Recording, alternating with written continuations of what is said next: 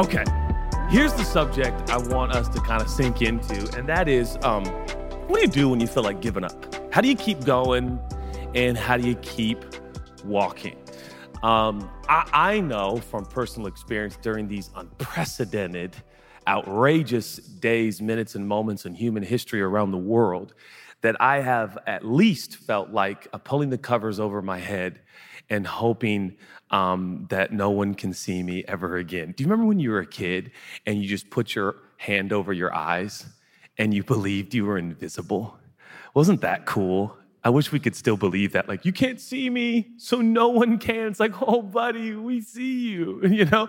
But you ever just wanted to disappear, just be done, no more effort, no more work? Um, how, what's the future hold? Who knows anymore? I'm frustrated. Uh, I, someone told me recently, they said, you know, I'm just trying to make new friends. And I was like, man, how's that going? They're like, terrible. And I was like, why? They're like, everyone is so opinionated. It's hard just to sit down and just eat with someone who just is like, what a beautiful day. It's 72 and sunny. You know, now it's like global warming. You know, it's like, all right, well, um, which I'm not saying I'm for or against or anything. I have a green suit on. the art of distraction. Um, but I thought, isn't that it is kind of an interesting day, isn't it? Where so much opinion, so many polarizing perspectives. Sometimes you want to go home and pull the covers over your head. How are you not going to do that? How are you going to keep going? Now, here's something cool to consider before we get started. If you're like, I'm actually having the best days of my life, Judah. So I don't know what you're up there talking about. I don't feel like giving up. I feel like going up. I feel like moving onward and upward and to bigger and better things. Well, that's awesome, first of all. Um, but here's what I can guarantee you, and this isn't going to be the most positive guarantee I've ever given you, but that is uh, there's going to be days. It's going to be days where you're like, nah, I'm out.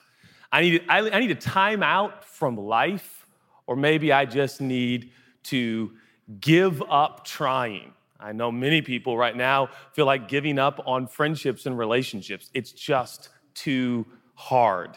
Uh, two days ago, I heard of friends who've been friends for 35 years and they finally just a couple of couples they called it quits because they have differing views on the world and now they can't even be friends anymore what are we going to do in these difficult days are we just going to hope for the best hope things just kind of improve? Are we going to be the circumstantial people who are just like, well, if my circumstances improve, then I won't give up?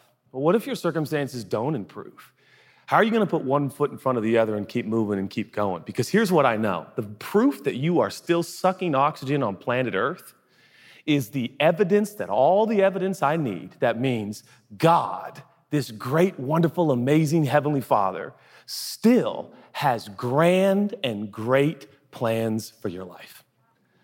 And whether or not you believe that, thank you for those roaring amens in my preliminary comments here. I just said God has great plans for you, and I think I got one amen right over here. Um, you know, He does. I know it maybe sounds cliche, but you wouldn't believe the thoughts and purposes and intentions that God has for your life blow you away. In fact, it's probably too much for you to contain in one setting. But I believe there's so many great things ahead for you tonight. Do you know that? I'm actually the preacher that believes tomorrow will take care of itself, but tonight, tonight when we dismiss at like 11:30, I just yeah, all right. You say that because you know I'm joking. Um, but but when we do dismiss, like I just believe that some really great things, some, a great conversation can unfold later tonight. You can make a connection, make, maybe make a new friend. I just believe that God has great plans for your evening and your night and even your sleeping tonight. I do. I really do. So, how do we not quit on life? Um, I remember hearing my dad writing a couple of resignation letters, and I thought, Dad, are you okay? And he's like, Well, I just sometimes I don't feel like doing this. And I have to admit to you, um, Chelsea will, and I've never told anyone this uh, other than Chelsea, but I did write a resignation letter for church. I thought, I don't know if I can keep doing this. Um, I feel like being a public communicator and trying to help people is just a minefield that's too much to endeavor. I'm gonna say something that's gonna offend people and hurt people. And if you ever become a pastor, you really care about hurting people and you try not to. Now, if you don't care about hurting people, just get a different job. Don't be the pastor person, okay? Like, but if you're gonna pastor and care about people, well, you wanna keep a soft heart and you wanna be somebody who encourages people. But I can say from my experience, and I, I guess I'm just trying to let you know that if you feel like quitting, you're not a bad person. You're actually really normal. You're just really normal. So, can we just normalize how we're all feeling a little bit here and just be like, look to the person next to you and say, Yeah, I felt like quitting too. You know, hopefully it's not like I felt like quitting you. You know, like, no, no don't say that. Um, what do you do? I had an hour and 15 minute drive last week on my way to uh, a meeting. I don't like driving. I'm not a big driver. Um, I, I, definitely don't like driving by myself because I, I like to talk to someone.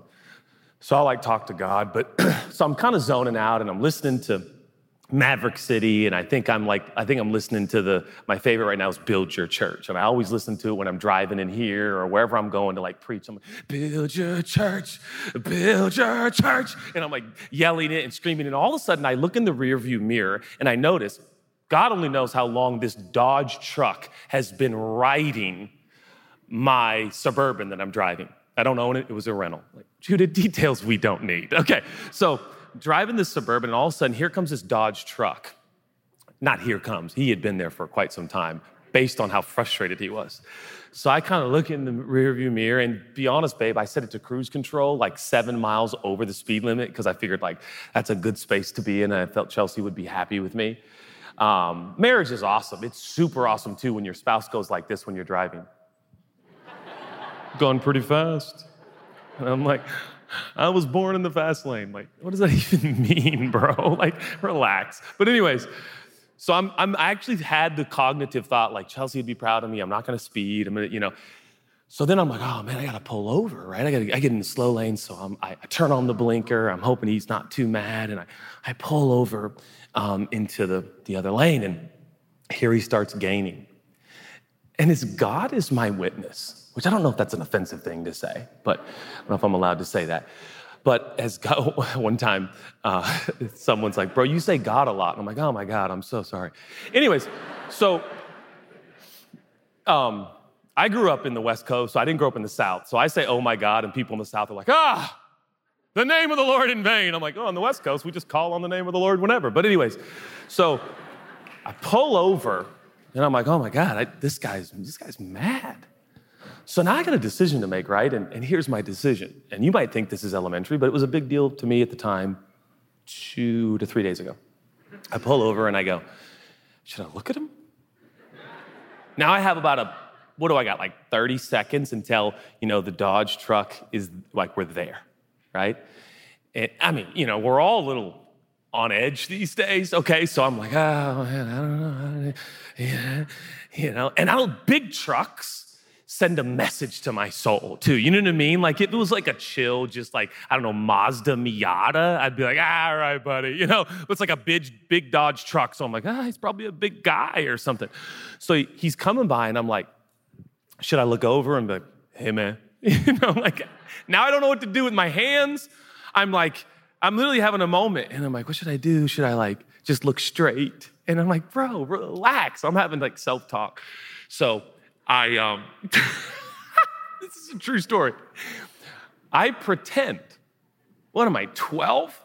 I pretend I'm like pressing something on the screen. it's a perfect stranger. Never saw the man or the woman, had to be a guy. But guys are the meanest on the road. No offense, gentlemen, but you are. And he's driving by, and I'm like, and he, he flies by and I look up. Jerk. then I get this idea what if I just stayed in the slow lane? I never stay in the slow lane. I'm gonna stay in the slow lane. I'm not gonna get in the fast lane. I always get in the fast lane, but what if I just took my time? And I'm thinking about you and I'm thinking about practicing like patience and like rest. And like, so I've gotten by the really mean truck driver. And so now I'm like, I kind of like the slow lane. This is nice. So I'm just in the slow lane, cars are going by, and at first I'm like, ah, going like 72 now. It's a 70. And I'm driving, I'm like, this is this is kind of nice. Now I'm like behind semis. And I'm like, ah, this is weird to like not pass semis, but that's fine. Um, and they're going by, and all of a sudden I can't identify, but I'm getting this feeling internally. And I'm like, kind of discouraged. And you guys are like, is Judah okay? the answer is no, okay? So I'm driving alone and I'm like, feel like behind or something. I'm like, I feel weird. Like, what's, what's going on? And all of a sudden it dawns on me. I feel like I'm losing the proverbial race. And it's only because cars are going by me. And that's very abnormal, apparently, for me. And I realized, like, oh my word, the reason I don't go in the slow lane is because I want to feel like I'm winning in life. And I, am so, I'm being actually so serious right now. As simple as this sounds, I so want to be winning in general, whatever that means. I think winning is like you have the respect of the person you married and your kids think you're cool and a couple of your friends who actually know you are like, bro, I trust you. Like that's kind of winning to me. You know, I don't mean like Instagram followers or income or anything like that or retirement. I think winning is winning with the people who know you the best, right? So I kind of always want to feel like I'm ahead. And recently I've noticed I have felt sometimes like I'm losing in areas of my life. And I realized this is such a pervasive thought in my journey that I can't even let cars pass me on the highway, or else I feel like I'm behind. And I thought, oh, dear God, I need to give this to you. I need to trust you that I am going the pace. I am on the path that you have me on. Now, it's easy for me, if I can say, to go, I wonder how much this is true and even in my social life. Feeling like, well, I'm, I'm doing good. And then you start to get in the sinister part of this where you're like, are you, am I the only one that like kind of secretly, privately, with no one's looking, hear that of someone's like struggle and be like, well, if they trust the Lord more like me, they wouldn't struggle like that. And you're like, okay, Mr. Elite, where did you come from? And you're like, oh my word. And all of the sudden, when things don't work out, like cars pass you on the highway, I feel discouraged, I feel behind, I feel like I'm losing, I don't feel like I'm fast enough, I don't feel I'm smart enough. And then what settles in? I don't care anymore. And you become the I don't care person. Which, by the way, we all know about the I don't care person, right? You guys all know about the I don't care person? The person who says, I don't care, is the person who cares the most. You know that, right?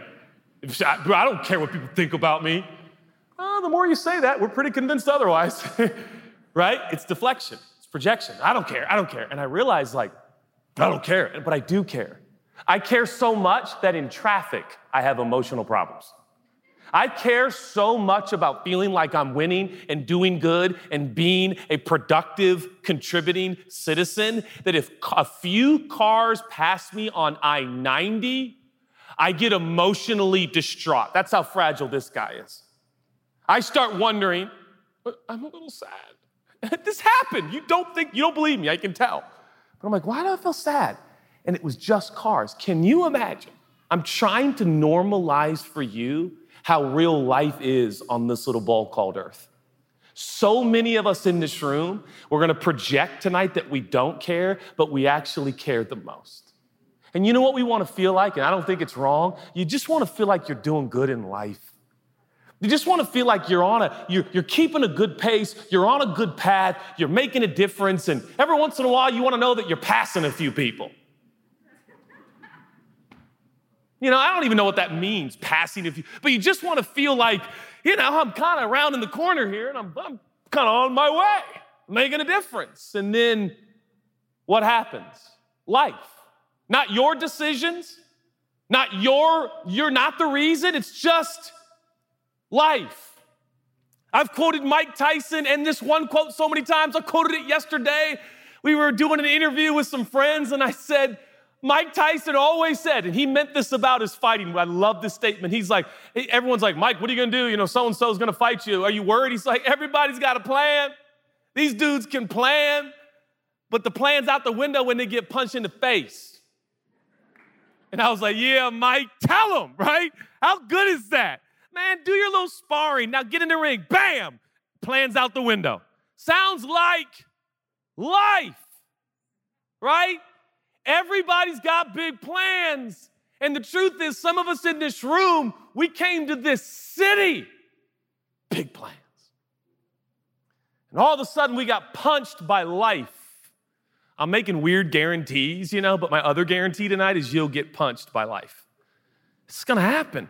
And all of a sudden, you're like, well, that big old punch in the face wasn't in the plan. What do I do now? And all of a sudden, it's like, well, I think maybe all is lost and I'll just go ahead and give up. Now, interesting, when going to scripture and considering this journey of life, there's this little itty bitty scripture. We've talked about it before, and it's one of my favorite. Man makes big plans. In other words, the Bible says, my words, man makes plans. God, the Lord, the word Lord is used in that verse, which Lord is like uh, God, the only God, and the God of it all. It's like what Lord means Lord. The Lord directs people's steps. Now here's where I'm going to start and this is not this is not my main thesis, but if I can get you to think in steps tonight by the time you leave and not be obsessed with plans thwarted, prepared, destroyed, crushed, forgotten or lost. But if I could just get you to think about the next step, maybe you'll take it and keep going. But I got news for you. Here's one thing I know about plans you make them and they get broken. I'm not saying you shouldn't make plans. The Bible never says you shouldn't make plans. I, nobody's against your plans. Tell me your 10 year plan. That's awesome. The likelihood of it happening is like zero, but I love it. Like exactly the way you planned it. Y'all know what I mean? The big things will probably happen. I'm with you. Let's pray. Give me your whiteboard. Give me your vision board. Show it to me. Give me a PowerPoint presentation. I'm all in on your plan. The likelihood of it actually happening the way in your PowerPoint is 0%. Isn't it funny? We, we all think that like COVID is like, it's wild, and it is. It's terrible. It's the worst. They say one out of 500 citizens in this country are gone. It's the worst. But you know what? COVID, like life, stuff happens that are completely out of your control. And when we make plans, it is impossible in our finite state to be able to predict the unusual, unprecedented circumstances that will dramatically affect our plans like being a preacher. And then all of a sudden, you can't get together and preach to anybody. And you're like, oh boy, right? Plans will change. So, how will you, please hear me, take the next step? That's all I want you thinking about tonight. In fact, I want to give, I want you to give yourself permission to just think about the next step. What's your next step? What's your next step? What's your next step? What's your next step? Now, I'm a big visionary right? I got a passion for big vision. But I have learned the older I get that the only problem again with big vision is we paint this massive picture. And if we don't inform people of the relationship between plans and steps, disillusionment and discouragement almost always settles in over that person. Because they're like, it never works out for me. Can I tell you something? It never works out for anybody exactly the way they plan. So, welcome to the team of it never works out for me. I love that scripture it says God takes what the enemy means to ruin you and hurt you, and he can weave it together in his beautiful, majestic way, and he can bring good out of it. I wish, I wish life was just one straight road. You ever been to like Montana where there's no speed limit and you just gun it and you're like, I think I can fall asleep put my knee on the steering wheel, and three hours later, wake up in Kalispell. You know, like, it's just, mm, that's not life. Life is Mulholland. Do you know what I mean? I love Mulholland because when you get a little straightaway on Mulholland, you're like, here, here, here. You gotta slow way down, even if you're one of the fast drivers. You know, even when you're the cool, you got a lowered, cool, awesome Miata, you still gotta slow it down to take the hairpin turns. Welcome to life. If you're like me, I mean, Mulholland can just make you sick. I'm so serious. I've literally come out of Mulholland going, all right, I gotta take a break here. I gotta get out of the car and breathe some fresh air. Well, some air, you know, and you know what I mean? Like, this is a lot. And so some of you are like, I'm, I'm a little sick. You know why you're sick? You know what the Bible says? Hope deferred makes the heart sick. Do you know what deferred hope is? It's plans that don't work out, basically. Someone, you know, like I said, asked me, What are you most excited about? And what they're telling me is, What do you got your hopes in? Well, tonight at the Savant, it's gonna be amazing. Well, what if it's not? Well, you get a little sick. You get a little disappointed. You just get like, ah, that's hard. And then that happens again. And if it happens again, and if it happens one more time, I am done. Am I the only person that has actually said that in my home multiple times? One more time. I can't, Chelsea, I can't take it one more time. And not, not that Chelsea's, but like I'm talking about, I'm never mad at Chelsea, usually. So, but you've been there lately? You've been like, I can't, I can't take one more, if one more person, and here comes that hairpin turn again, and you're like, I just feel nauseous about life. What are you gonna do? What are you gonna do? What's your plan? I've heard so many interesting approaches to this. Some people are like, discipline. I'm gonna discipline myself. That's awesome. Somebody like, I need to work out. I need to run. The running thing, it's not my thing. But a lot of people are into it, like Wesley and Justin Mel and friends. David, you're really into running. Uh, you know, I thought, run or not run? Not run sounds great to me. Am I right? You know, run, not run. Not run. Run, not run, stay home, watch ESPN. Not run, ESPN. You know what I mean? Like, this, the choice is clear to me, but what's your plan to keep going? What I'd like to introduce you to is a supernatural plan, something more than nutrition and working out both are very important. And thank God for LA. We are the beacon of nutrition and working out for the world. Okay. Congratulations to you all. You have set the global standard. Everyone go buy yourself a blue ribbon. We love you. Okay. LA, we get it. All right. Everyone's on chia seed. Everyone's like gluten free, sugar free. We get it. All right. So I'm not here. I'm not a nutritionist. My job is, I'm clearly, I look like a trainer. I'm not one. Um, shut up. And, but I want to introduce you to soup, three supernatural elements that I know, if received, if received, will help you take the next step in your life. Here's the first one. How are you going to keep going? In fact, before I give that to you, let me read this scripture to you from Philippians chapter 3. Check this out. You're going to I think you're going to love this verse. I'm not saying I have this all together, that I have it made. That's not what I'm saying, but I'm, well, I'm well on my way. Reaching out for Jesus. Listen to this. Who has so wondrously reached out for me? By the way, do you, do, do you know why we're here reaching for Jesus? Because he already reached us. you know what I mean? Like, it's like you're being hugged, and eventually it's like, when are you gonna hug back? You're like the awkward person who doesn't do hugs, but you didn't know. So you go in for the big old bear hug and they're like stiff as a board. And you're like, oh, that was weird. Some of you, that's you in the arms of your Heavenly Father.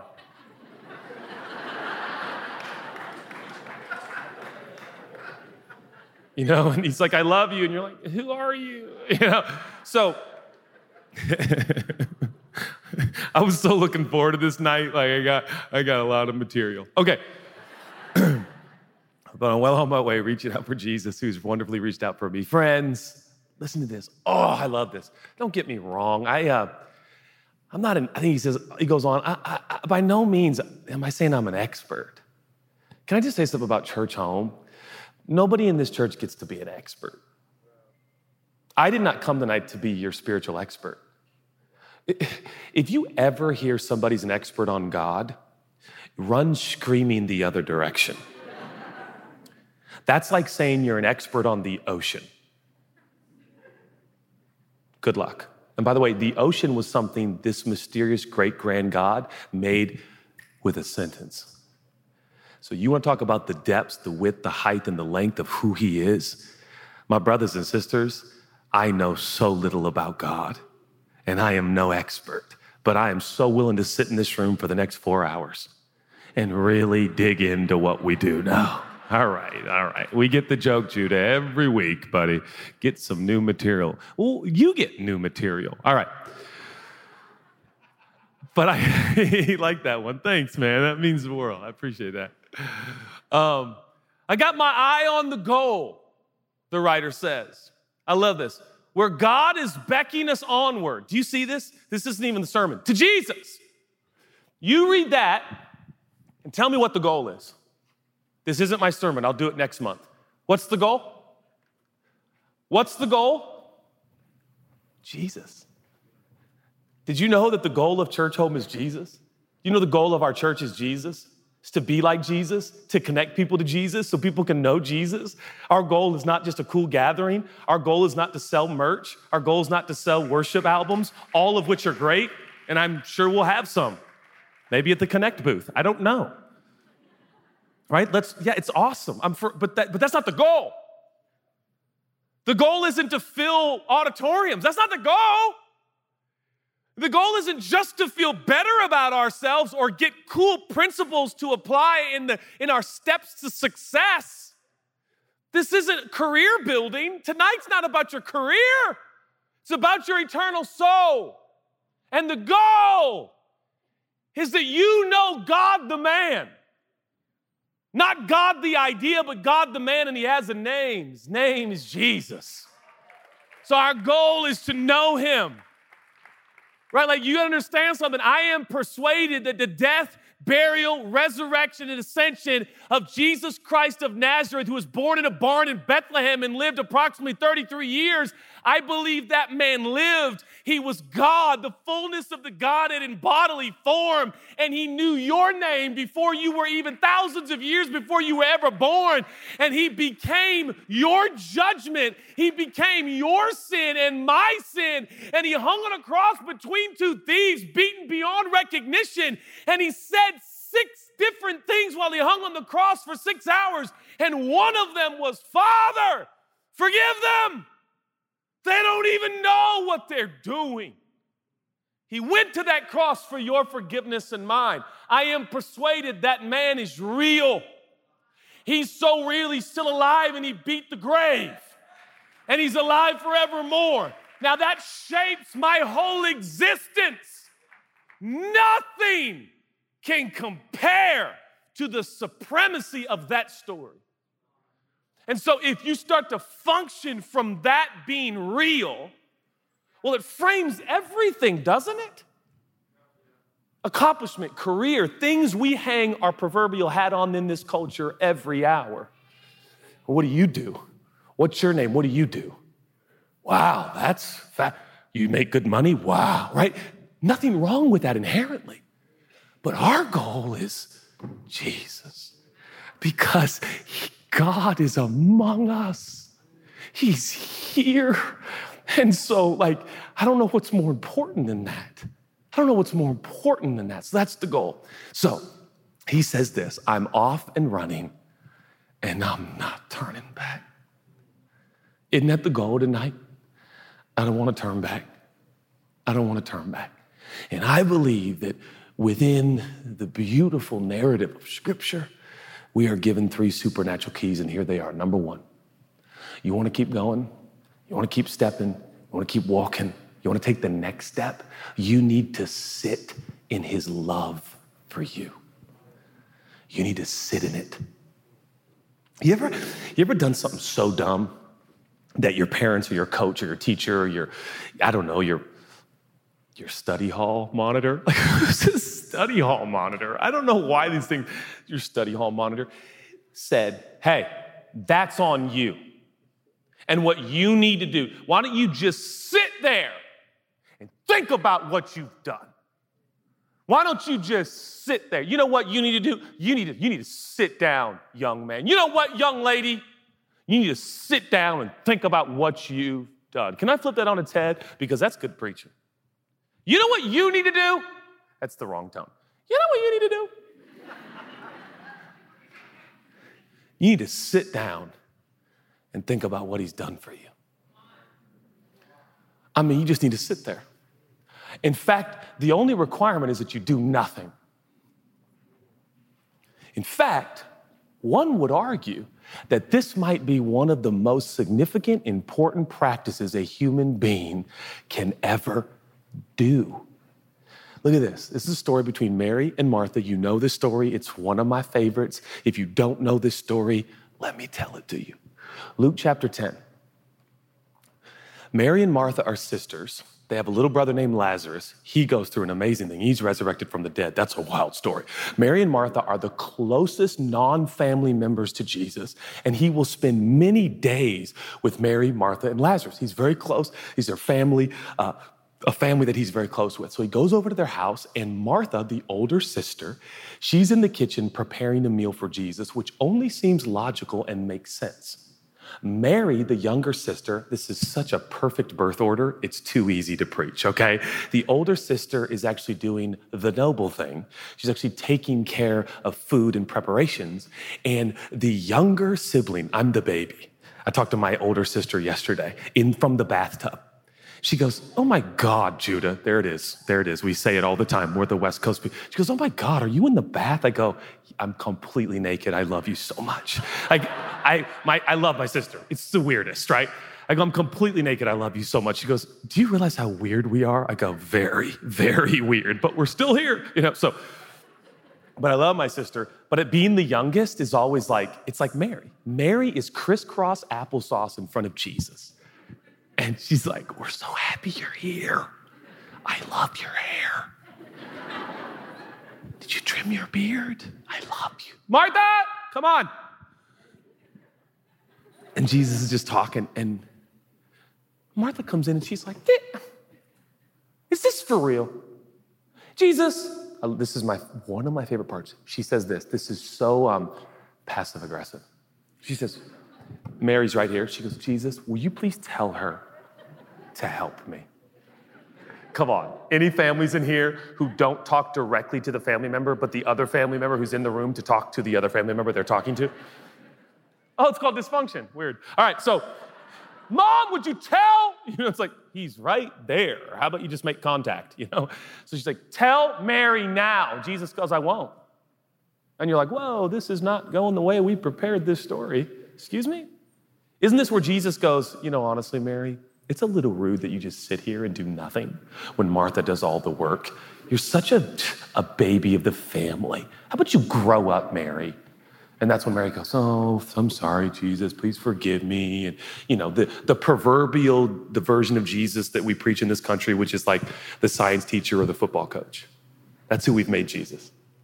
You get out what you put in, said the Lord. No, he didn't. All right. So, anyways, You put in the work, you can do anything, said Jesus. Nope. Okay. So he says, I won't. And here he looks at Martha and he goes, Martha, you're anxious and troubled about so many things. Now, watch this. One thing is necessary. I'm sorry, Jesus? I'm about to tell you the one thing that's necessary in your whole life. Are you ready? Right here? Yeah. Uh, Mary is doing it right now, and I won't take it from her. Now, come on, let's do, a, let's do some good Bible study for a second. What is Mary like doing?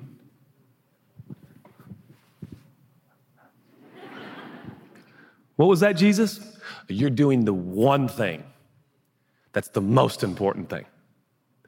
And so I'm not going to tell you to go get the charcuterie board at all.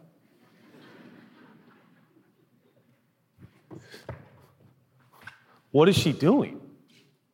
I would argue, particularly as an American, bear with me, she's not doing anything. Now, I'll tell you something right now. This is not how you get a good job in this country.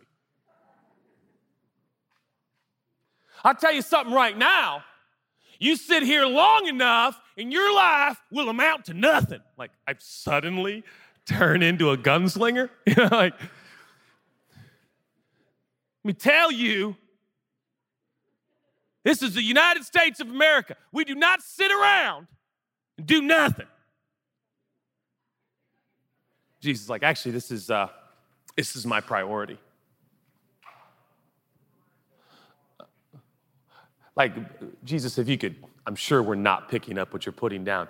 Would you mind clarifying when you say, like, this is your priority? Do, do you mean, um, like, going to Bible school and getting trained and teaching and getting good grades? No, that's not what I was saying. But that's what you're insinuating? No, I, I want you to let me love you. So let's do it again. You ready? It's one of my favorite analogies. Here's God. He's like the big, awesome Heavenly Father. He's like, Get over here. I'm so happy to see you. And we're all like, Yeah, I'm good. All right, man. All right, good. He's like, What? I get over here. He's like my, he, we're like my puppy, you know, my little puppy right now. He like runs over, and then I'm like, Hey, buddy, and he, he goes running around because he wants me to chase him. And we're all like, dude, I just, I just don't feel God. Well, let him love you. You are so busy doing stuff for God. You're so adorable, aren't you? I want you to imagine the smallest little insect who suddenly gets a voice and speaks your language. And he crawls up on your leg and he says, Hello. I don't know where this is coming from, but I like it. I'd like to help you. And you're like, Oh, little ant, you're adorable. What ant hill are you from? I'm in your backyard. How can I help you? Oh, buddy, you quite literally cannot. There's actually nothing you can do for me but get off my pants. Aren't we so adorable? I'm here, God. I'm here. And what we expect is the throne room of the eternal. That God sits on his throne and he stands. Angels, did you know that John is joining our team? Now, this is what I've been waiting for. Now we will change the world. What a gross misappropriation of who we are. we make so much of you're like judah I, I, don't feel better about myself. I feel like an ant. In a sneaky little way i'm take, trying to take pressure off of you that's self-imposed not god-imposed. Some of you think this is an information contest and some of us are tired of your information contest. Some of you think because you memorize bible scriptures that you're the one who's better than other Christians. This is not a Bible memorization contest. The goal is Jesus, not knowledge, not morals. Knowledge is good, morals are good. No one's saying they're bad. But when did they become the goal? God, I am reporting for your team. I choose you. Wow. And it should be noted I am a virgin.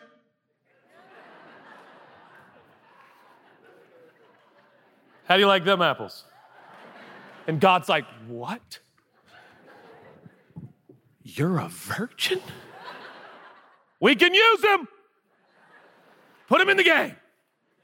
We only use virgins. What are we doing, guys? Is anyone tired of what we're making of this? What is this? Yeah, I'm on the worship team now. Oh, that's cool. Well, it's more than cool. Probably gonna be on the album. oh, that's cool too, I guess. Yeah, pretty good royalties, I heard. Like, all, right, all right, bro. I thought the goal was Jesus. Like, come on now. Are we, are we drunk on our own customs and traditions? Martha's doing what most Christians do working for God. In fact, we have created whole doctrines and dogmas where we shame Christians who we don't think are doing enough. You're not doing enough. Like you thought this was all about what we do. Jesus says otherwise. Well, he says what she's doing is what you should be doing. And I'm going, she's not doing anything. And he's like, there you go. You know why? Because right here in front of Jesus, it's hard to think you did it yourself. And here's the kind of Christians you want to hang out with. For those of you considering Christianity, I am not mad at your careful hesitation. It makes a lot of sense. Like, I got smart friends who are like, hey, man, you ever heard of the Crusaders, the Christian Crusaders? Yeah, not really into the Christian thing. I've done my research. And I'm always like, good point. Good point. A lot of his representatives have misrepresented him. Because instead of doing this, we are out doing this. I'm a virgin. like, like I'm not. Chelsea and I have sex almost every day. All right, so like, like doing that, you know, bro, you're married. We know. You don't have to tell us your favorite positions. All right. But it's so funny because there's a scripture that says, labor to enter into the rest. I think it's harder to sit in his love than it is to go work for him. That's my current perspective. It's just totally my opinion. I think it's harder to sit here and just be like, he loves me. And everyone around you's like, Are you sure? Because you're kind of a nightmare. And you're like, Yeah. Yeah, the nightmare part he even loves. He just loves me. Wait, what? Yeah, Martha, I, you've totally, you're imposing your cultural standards on the moment. Those aren't my standards. I think you should sit in the living room and just listen to me. And what do you think Jesus was talking about? His accomplishments? He could. I know what he was talking about his love. I can't wait for the day when I see his eyes. I dream about it. But I mean, by dream is daydream, you know? I wish I could control my night dreams, but you know, I can control the daydreams. And I just think about the book of Revelation says his eyes are like fire. And that fire is not judgment, it's love. I just wonder if Mary was just like, I've never seen anybody with blonde hair and blue eyes in the Middle East. This guy's amazing. Are you from Sweden?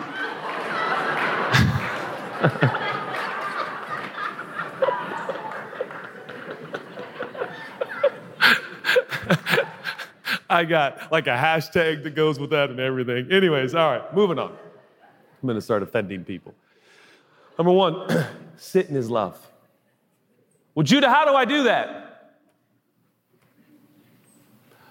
Uh, sit down, get quiet, and then let your mind just wander to how much he loves you.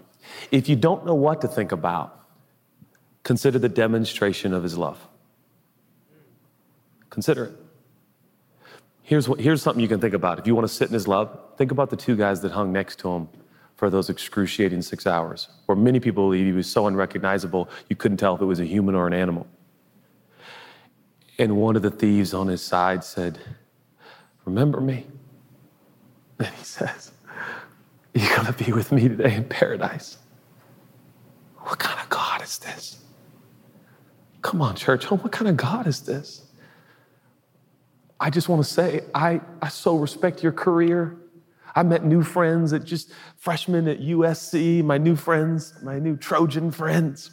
Like, you know, I'm so proud of them going to college, getting ready for all that God has ahead of them. It's going to be amazing, but don't miss the goal. The goal is right in front of us.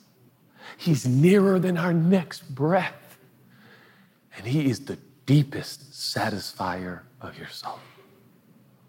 Sit in his love. Jesus loves me, this I know, for the Bible tells me so. I think good theology is theology that makes much more of Jesus than us. I am very concerned at the content that we are consuming in the Christian church because I think most of it makes more of us than him. And what I mean by that is we leave auditoriums like this thinking more about ourselves than him. I am telling you, my brothers and sisters, it's because we're in the kitchen and Jesus is in the living room. Let's sit at his feet. The problem with sitting at his feet is it's a leveler, isn't it? If we all sit, we all sit. But if some of us can stand in the kitchen, then we can begin to build levels that Jesus never built. So now I'm further along. You're still, you're still crisscross applesauce? What are you in kindergarten? I'm in the kitchen changing the world. As if you can even change yourself, let alone the world. I tell you where you can find me crisscross applesauce. You don't get to do anything for him here, you just get to listen and receive. I am very concerned because we have misappropriated in all of our attempts to help people. We have forgotten to tell people that the initial posture of Christianity is seated and receiving. You hear me? The posture of Christianity is not this first. But that's what we tell people. You want to know Jesus? you want to know Jesus?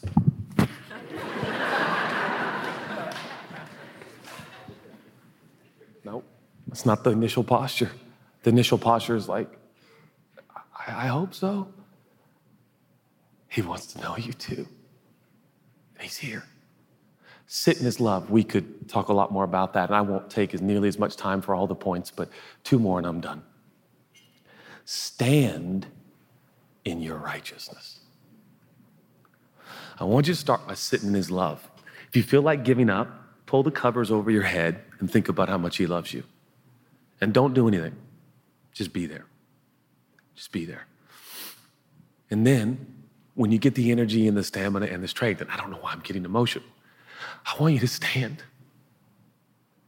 But you know, the Bible says there is now, therefore, no condemnation for those who are in Christ Jesus. But man, we got so many Christians standing ashamed. And we don't mean to do this, but we keep telling people that they can only stand with their shoulders square and their head up when they've earned it. And so that's why a lot of you came in here tonight. Maybe you didn't physically take this on, but you came in this auditorium like this. How you doing? And I appreciate your honesty. You know, you're like, I'm an idiot. You know how many times I've been to this theater and told God I'd never do it again? I did it again. Isn't it wild that somehow in our makeup, when a child does wrong, you know what? When my puppy does wrong, we shame. Shame. We have a saying in our culture, have you noticed? Shame on you. I don't use that. That's against my theology. I don't believe shame motivates anyone long term, ever. It produces short term, temporary results that only please others and destroy the person that was shamed. I don't practice it, I don't believe in it, and there's no place for shame in this church. You hear me? Shame does not work. My concern, thank you. We have some very noble and important endeavors in this country, but if we're not careful, we will play the same shame game as the culture, and I promise you it won't work because it was used before you were born. You think by shaming people we're going to change this country or any country? I can show you, we can look at history. It won't work. Jesus has given us a gift and it's called righteousness. 2 Corinthians 5:21 says he who knew no sin became sin so that we might become the righteousness of God in Christ Jesus. It's probably my new life verse, 2 Timothy 2:1 and 2 Corinthians 5:21.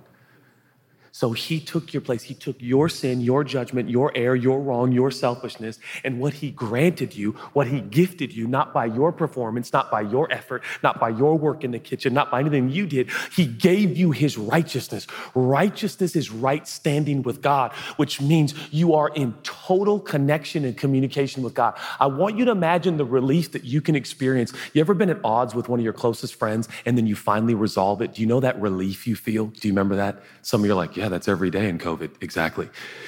You know, we're like, hey, man, I, I, I know I haven't called a couple days, and I'm really sorry what I said the other night, and you know, I'm an idiot, and man, oh, that's my fault. And all right, we forgive me, I forgive you, I love you. And you know, right after that, do you know that just like that euphoric? Like some of you like, no, I don't. I'm like, oh, you need to forgive more. You know, like, no, I'm kidding. but like, it's relief. I want you to feel that right now you think you're at odds with God. Jesus solved that. You're not at odds with God. Did you know that? You're not at odds with God. In fact, your lying emotions are telling you you're, you're not at odds with God. If you have received the free gift of Jesus, you're not at odds with God. God has nothing but approval and acceptance and love for you. Now stand, please hear me, stand in your righteousness. I'm gonna use an example I've used so many times on this stage, but I want you to imagine if I walked out here tonight like this.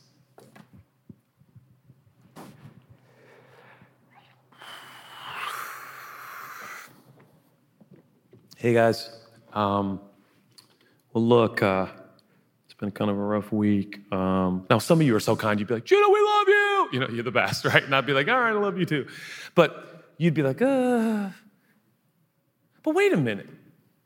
You expect me to walk on this stage confident, convicted, passionate, and prepared. But you and me, we're the same. So, why do you expect me to walk out? All right, you guys, you good? I get to see him. like I'm Jimmy Fallon, relax. But, you know, like, oh, yeah, yeah, Judah, yeah, he, he's gonna be. What? I'm just like you. I'm the only one expected to stand in my righteousness. I wanna urge you stand in your righteousness. There is only one way I get to walk out of here with confidence, and that is the gifted righteousness that Jesus gave me through his performance and not mine. So that every time I have a confidence when I'm with you or any other setting.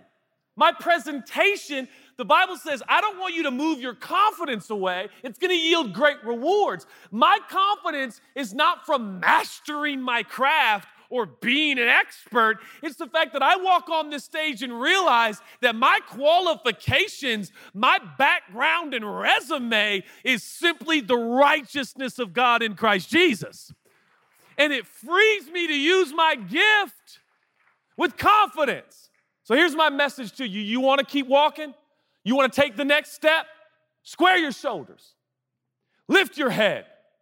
Know who you are. Know who God made you to be. Recognize the gifts and the abilities that He's given you. Recognize He doesn't hold your sins against you or your past against you or your proclivities or your temptations or your addictions. He doesn't hold those things against you. He's already prepared through His performance complete covering for those things. I'm not saying we make light of sin, but the only way we overcome sin and not let sin dominate our life and ruin our home life is by standing in our righteousness and telling our sin, I'm not what I do, I am what Jesus has done. That's who I am. Accepted, loved, celebrated, pleasing, approved, called, anointed. I can't be the only one in this room expected to stand in his righteousness. I want you to stand in your righteousness. I'm so serious. On your Zoom call tomorrow, I almost said when you go to work tomorrow, but on your Zoom call tomorrow, some of you will go to work. I'm not joking. I want you to square your shoulders. I want you to square your shoulders. I want you to inform your soul through your posture. I'm a woman of God. I'm a man of God. Square my shoulders, lift up my head. How are you? It's good to see you. I appreciate you. Love you. Now, I'm not saying you have to have my personality. Some of you are like, oh, I don't want it. It's okay. You know, but all right. You ever, you ever like kind of been self-deprecating, then all your friends agree, and you're like, uh, all right, ain't that backfired? You know, like, I know I talk too much. Well, that's for sure. I'm like, all right, someone disagree with me. That's kind of why I put it out there. But stand. And you're right, there's so much more we can say. I'm and I'm done. And, and, team, you can come on out if you want to. You can come on out. They're talking back there. They can't hear me, but that's I don't blame them. Okay, when you when you guys, Amanda, yeah, you tell them they can come on out when they want. No pressure. All right. But um, the last one is, you know, we got to sit in His love. We got to stand in our righteousness, and then we got to let go. We got to let go. We got to let go. You'll notice that point number one and point number three are both like um, things you do that your ego won't be proud of. Like when you just sit there and listen to his love, your ego doesn't go, We're amazing. And then when you let go, just let go. Let me read this um, read the scripture to you one more time. Can I read the Philippians 3 scripture, guys, one more time? Um, I'm not saying I have this all together, but I made it there, but I'm well on my way reaching out for Jesus, who's so wonderfully reached out for me. Don't, don't get me wrong, I'm, I'm, I'm not an expert, but, but God's beckoning me, beckoning me onward. So I'm off. And I'm not turning back. He, um, that not turning back, one translation says, I, forgetting those things that are behind I'm gonna, I'm gonna focus on what's next with God. First thing you gotta let go of your past. God already has, you know. You know, there's a psalm that says God has separated your sins as far as the east is from the west. How far is that mathematically? Uh, I don't know if that's even possible to gauge exactly. It's just a long way away from you. By the way, all those sins is kind of your past, right? It's kind of insinuating everything you remember that you've done, it's so gone. You know what you got to let go of? Past. I know this sounds silly, but um, Wessie and I, I don't know where Wessie is. Wessie uh, was came over to the house last night, and we were. I still can't find him. He's all the way over. So Westie came over. and We were talking last night, and I woke up this morning, and we were talking about some things and some hurts that I've experienced. And, and it's funny, Chelsea and I didn't know this. This is God. This is how God works. And Chelsea goes, Hey, I want to say something. And babe, tell me if this isn't true. Before Chelsea even said it, I said, We have to stop talking about what happened. It's over. And Chelsea goes, That's wild. That's what I feel this morning.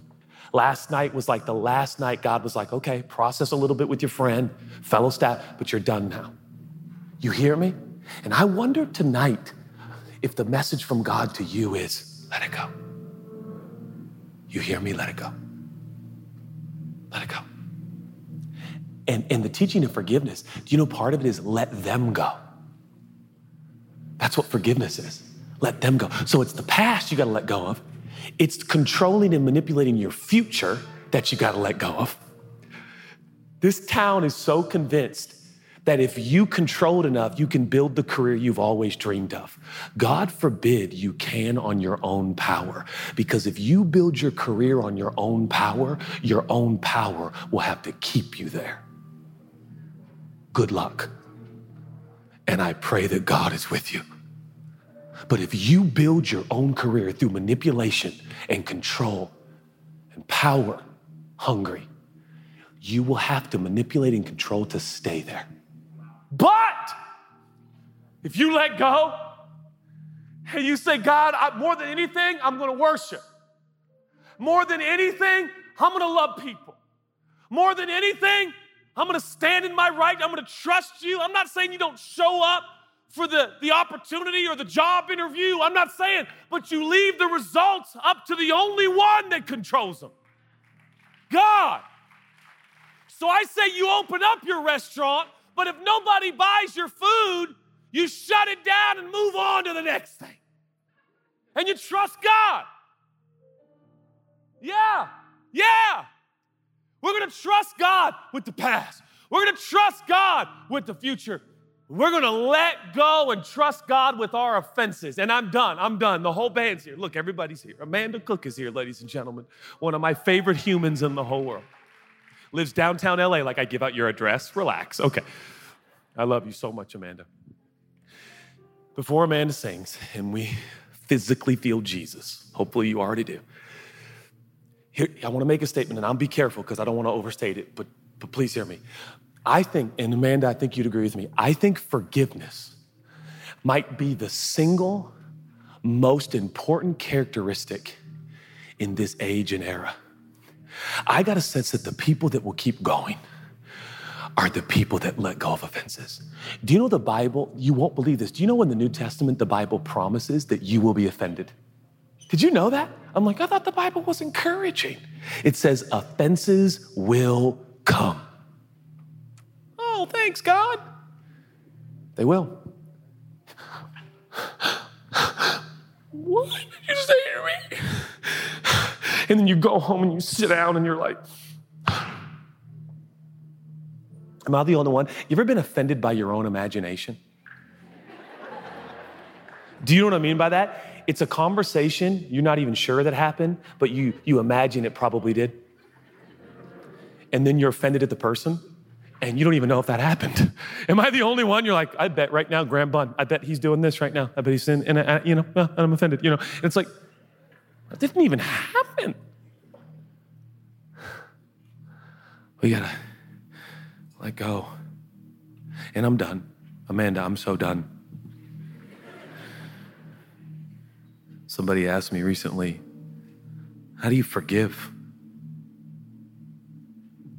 How do I forgive? Yeah, that's got to be hard.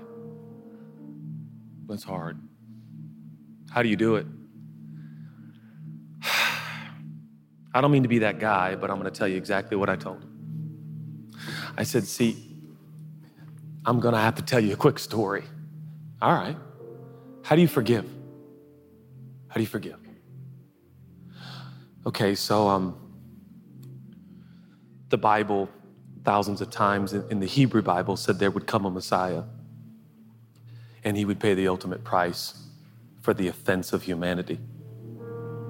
He would become the offender, he would take on the offenses, all the sins all the rude, crude, evil, wicked, maniacal, offensive, racist. And he would take it on his body. Um, they said there's this point of the cross where the guys that would be crucified, um, they would make them carry the cross. And um, Jesus was carrying his cross. Thousands of people died by crucifixion, but only one came back from the grave after being crucified. So it's not the crucifixion necessarily that makes him above and beyond everyone else. But while he was being crucified, he gave us strong indications of who he was and what he was doing and he fell to the ground while trying to carry his cross. And an out of towner ended up being compelled to help him, but women were there and they were crying as Jesus was falling under the weight of his cross. And he said, Oh, women, don't cry for me. The ruler of the area of Rome that Jesus was in, his name was Herod and he said to Jesus, Tell me who you are. They want me to crucify you. And, and Jesus was silent. And Herod said, don't you want to answer me? I have the power to crucify you. And Jesus stood there and he said, You have no power unless that which is given to you. He says, Do you not think I could call down 10,000 legions of angels that would come to my aid? Don't you record this as a murder or a tragedy. No one takes my life, I lay it down.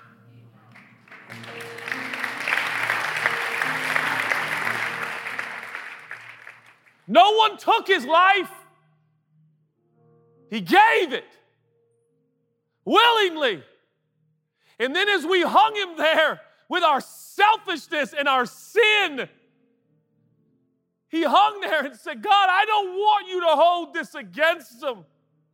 It's not what I want for my children, for my kids. They don't know what they're doing. And then he cried out, Eli, Eli, Lama Sabachthani, which is to say, My God, my God, why have you broken off communication? Why have you forsaken me? And the answer for all eternity through the hallways and annuals of time was Jesus was forsaken so you could be accepted and loved. Jesus was damned and judged so you could be deemed righteous and forgiven. No longer considered an offender, but now a welcome citizen of the kingdom of God. How, you ask? How do I offend those who hurt me? How do I let go of those who speak ill of me and come against me? Oh, I I don't think you understand. It's nothing I learned at a leadership session or a TED talk or even a conference or a convention. I met a man named Jesus and he said, I won't hold your sins against you. And if you come to me, I forgive you and I love you in your mind and I choose you and I call you by name and I got a plan for your life. I got steps for you to take. And when I looked into his eyes and I realized what he offered me, all of a sudden it set me into motion. I am by definition a forgiver. That's what I do because it's what I've received.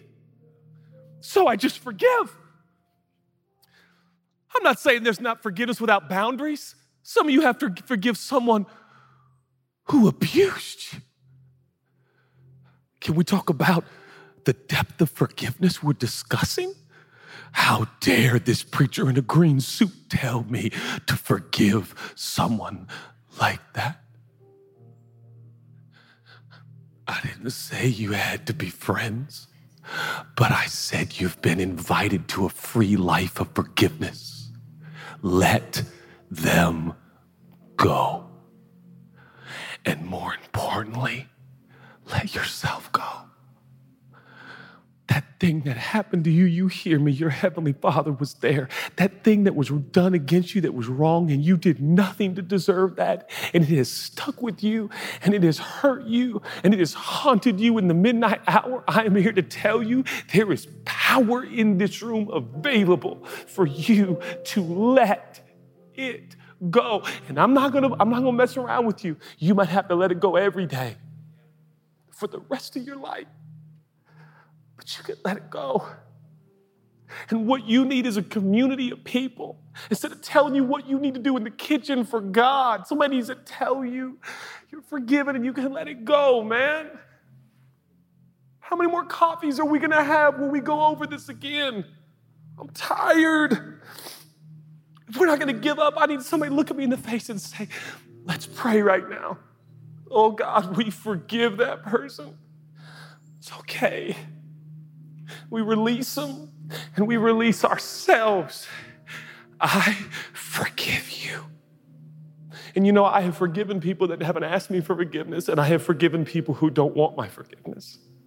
And that's okay too. But man, am I an emotional wreck. Amanda, I told you I was done like 15 minutes ago. I'm moving over here, you know. Amanda's going to start singing in seconds. But on my drive in here today, um, I knew this was going to happen. I knew it. I knew it. I knew it. I felt that this whole thing was going to land on forgiveness because there's people in here. You feel like giving up because it's so hard to let it go. And I just want to say, I can't imagine how hard it is. But if you let yourself sink in His love and stand in your righteousness, it just starts to make sense, doesn't it? I'm gonna go let it go. I'm gonna let it go. And I know this sounds silly, but for some of you, it means you just gotta stop talking about it. Maybe do it to a counselor and a therapist. I highly recommend that. Chelsea and I have multiple counselors and therapists. Come to think of it, Chelsea is also like a therapist to me, okay? and the love of my life. but but I think we got to stop talking about some of it. That's not who you are. Let me pray for you, Jesus. Jesus, Jesus, Jesus, Jesus. Oh, wonderful Jesus. Just when I think I know you, you totally blow me away. Just when I think I know how it all works, you amaze me and astound me at a level I can't even imagine.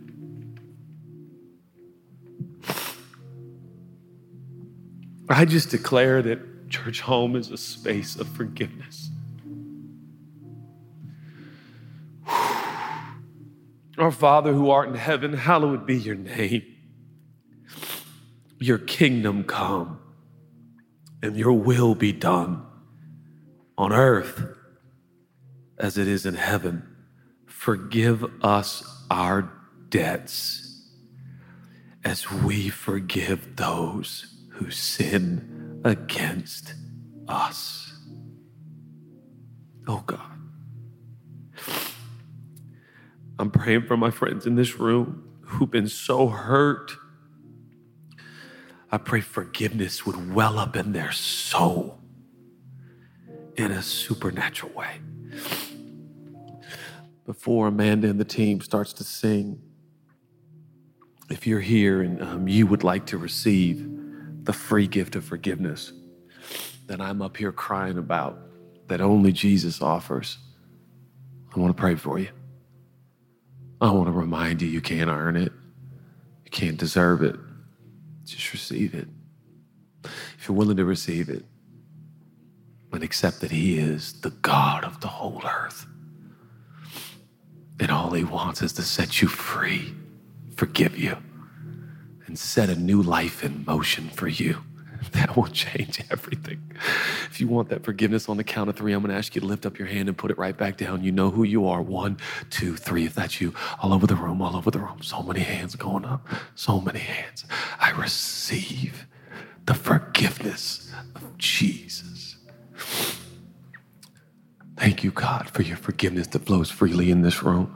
I, I got to be really careful because I'm not trying to embarrass anyone. And so I'm just going to ask that nobody is opening their eyes, looking around. But if you're here and you know that this whole night is landed right here for you, you know you need to let it go. That offense, that hurt, that wrongdoing, that pain. You might think I'm too optimistic, but I am persuaded on this very night, this average Wednesday evening in Beverly Hills, that this can be the beginning of an entire new chapter of your existence. If you're here and you know you need to let that offense go, shoot your hand up in the auditorium. Say, that's me, that's me. I know, I know, I know. Oh God. I love these people so much. And we're sitting here as average people and we're just saying, we know we need to forgive. So now give us the energy and the strength to forgive those who have wronged us. For you, great God, have forgiven us who have sinned against you. Thank you. Thank you. Now we dedicate these moments to music and we dedicate these moments to the goal, which is you. Meet us now in these moments. Heal us, speak to us, comfort us, and surround us. In Jesus' name.